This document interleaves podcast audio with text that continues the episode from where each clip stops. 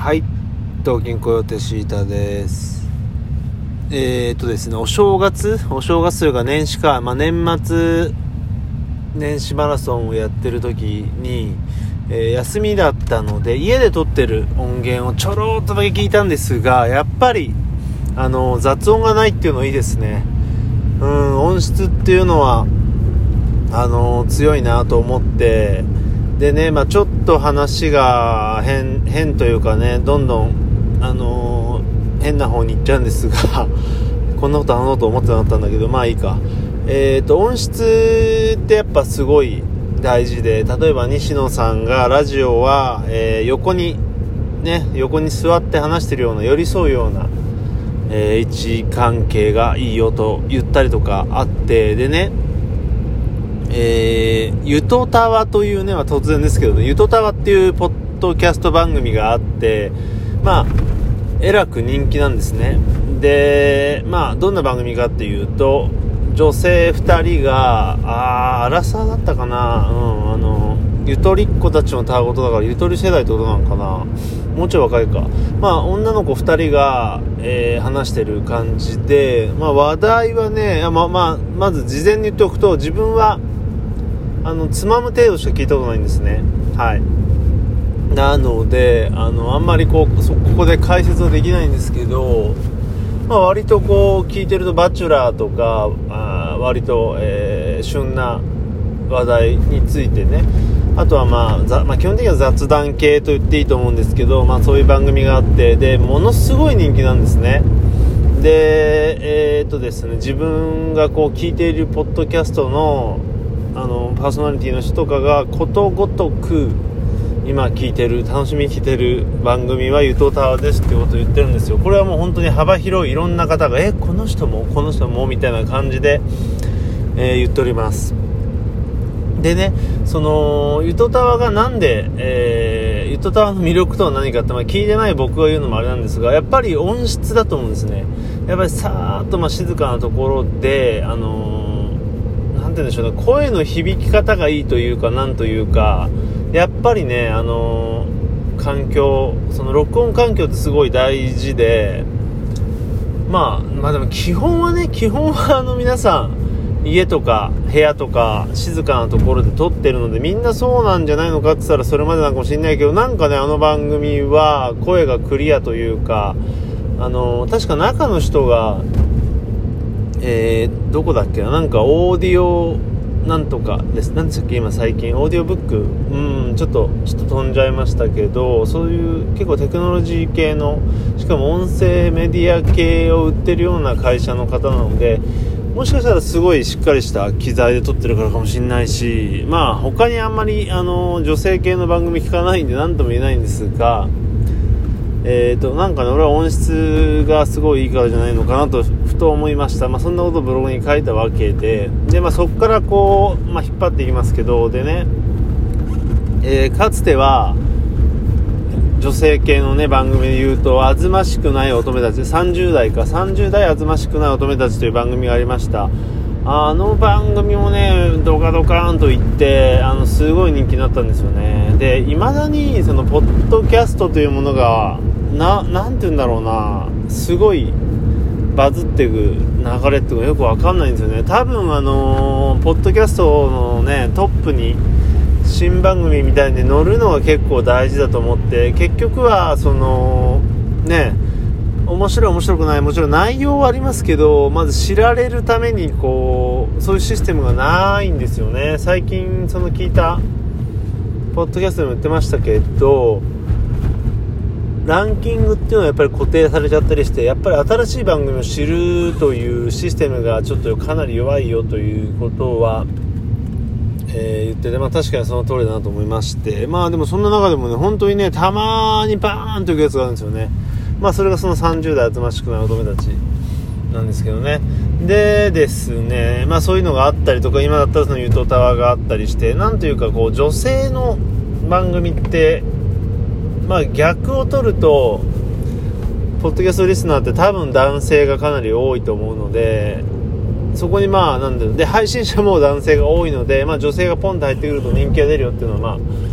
あ、わかるんですけど、うん、なんかねやっぱりすごい女性2人組トークっていうのはねバンバンとこうねあのヒットしてるので、まあ、女性の一人喋りってあんまないですもんね、まあ、ラジオトークとかだと、まあ、ラジオトーク自体が一人喋りにまあ特化している番組なのでねあのー、ありますけどうーんあのねいきなりだからその番組でね 番組なんか今ちょっと頭こんがらっちゃったけど女性の番組はバーンと跳ねると。で男性でああいうなんだろうな雑談系ですごい人気のってないなっていわゆるだからその男版あずおととか男版ゆとたばっていうのがないなと思ってたんですがよくよく考えたらありました。はい、まあ、これブログにも書いたんですがそれはあの僕のいつも聞いてる番組で だったんですけど池袋交差点24時だったんですね。はい。でまあそうだな。聞いたことない方もいるかもしれないんですが池袋交差点24時というのは、えー、ロックバンドザ・コレクターズのリーダーである加藤幸太郎 加藤幸太郎に一緒の加藤加藤久志さんとギタリストの、えー、古市幸太郎さんが2人で話しててまあね、あのー、音楽のアーティストつまりロックバンドの方がやっているというと何でしょう皆さんねすごい音楽的な番組というのを想像されるかもしれないんですが全然違くてすごいあの日常的な会話とか。まあ時にねその音楽業界の仲間の話とかしますけどその音楽の話ってほぼしないんですよ、うん、話題にたまになりますけど。基本はもうくだらないその日常日常だったりとかね。うん、食べ物の話とかでラーメン屋の話とかで。先日もその納豆をかき回す棒の話とか。あとは、えー、ピロリ菌の話とか。まあそんなことばっかりですよ。あとはね唐揚げ屋やろうとかね、まあ、そんな感じの話ばっかりしてるんで非常に面白いんですけど。で、まあ、内容的ななのでねこれは完全にゆとたわやんっておじさんのやってるゆとたわみたいな。つまりねえー、ゆとりっ子たちのたわごとに対して、まあ、池袋交差点24時は弾痕世代男たちのたわごとみたいな感じでいけると思うんですよね。はい。なので、今思うとやっぱりすごいなと思って、池24って、ああいったまあ男2人のね、トークであそこまで、えー、と伸ばすっていうのはすごいと思うし、その決して、えー、なんだろうな、ポッドキャストから入る人が多くて、その、なんだろう、コレクターズというロックバンドがやってるからといって聞く人も、あの少なくはないかもしれませんが、やっぱりね、ポッドキャスト入る人が相当多いみたいなんですよ。で、何を隠そう、その、ベストポッドキャストっていうのも何回も選ばれたりとか、えー、月間100万ダウンロードとか、まあ、すごい記録を持ってめちゃくちゃ人気なんですよね。その音楽部門ではすごい本当に1位取ったりとか、まあ、上位にずっといるんですがだけどライブはねその例えば100万ダウンロードって100万、まあ、100万人っていうか違う回数かもしれませんよ。でもまあざっとねあのぐーっとじゃあどんなにすごく見積もってもじゃあ100万ダウンロードだったら23万人ねリスナーがいると考えてもいいじゃないですか。でもじゃあ音楽の方にそこまでのえーと、動員が来てるかって言ったらそうでもないみたいで、まあ、そういう意味ではやっぱりポッドキャストだけ聞いてる人っていうのがやっぱ非常に多いんでね。なのでポッドキャスト番組として非常にあの人気を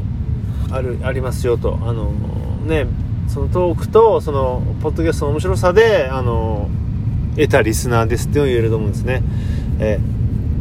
ー、なのでねで今ちょっとふと話してて思ったけどあれランキングってあれでしたっけ？日本だけのランキングだったかな？あ、でもそうだよな。どうだったかな？まあ、世界中の音楽ランキングであの、ね、1位とか取ってるとしたらすごいなと思ったけど、日本だけのような気もするな。まあ、ちょっとその辺は、ね、曖昧ですけど、すいません、あくびしちゃったけど、まあ、そんな感じで、えー、っと、ね、さっき言ったように、ゆとたわとあずおとか、あずおとの、えー、パーソナリティの4人の年齢を足しても、えー、加藤さん、幸太郎さん、2人を足した方が上かなっていうぐらいの年齢ではあります。もう加藤さんも来年60だったかな。ま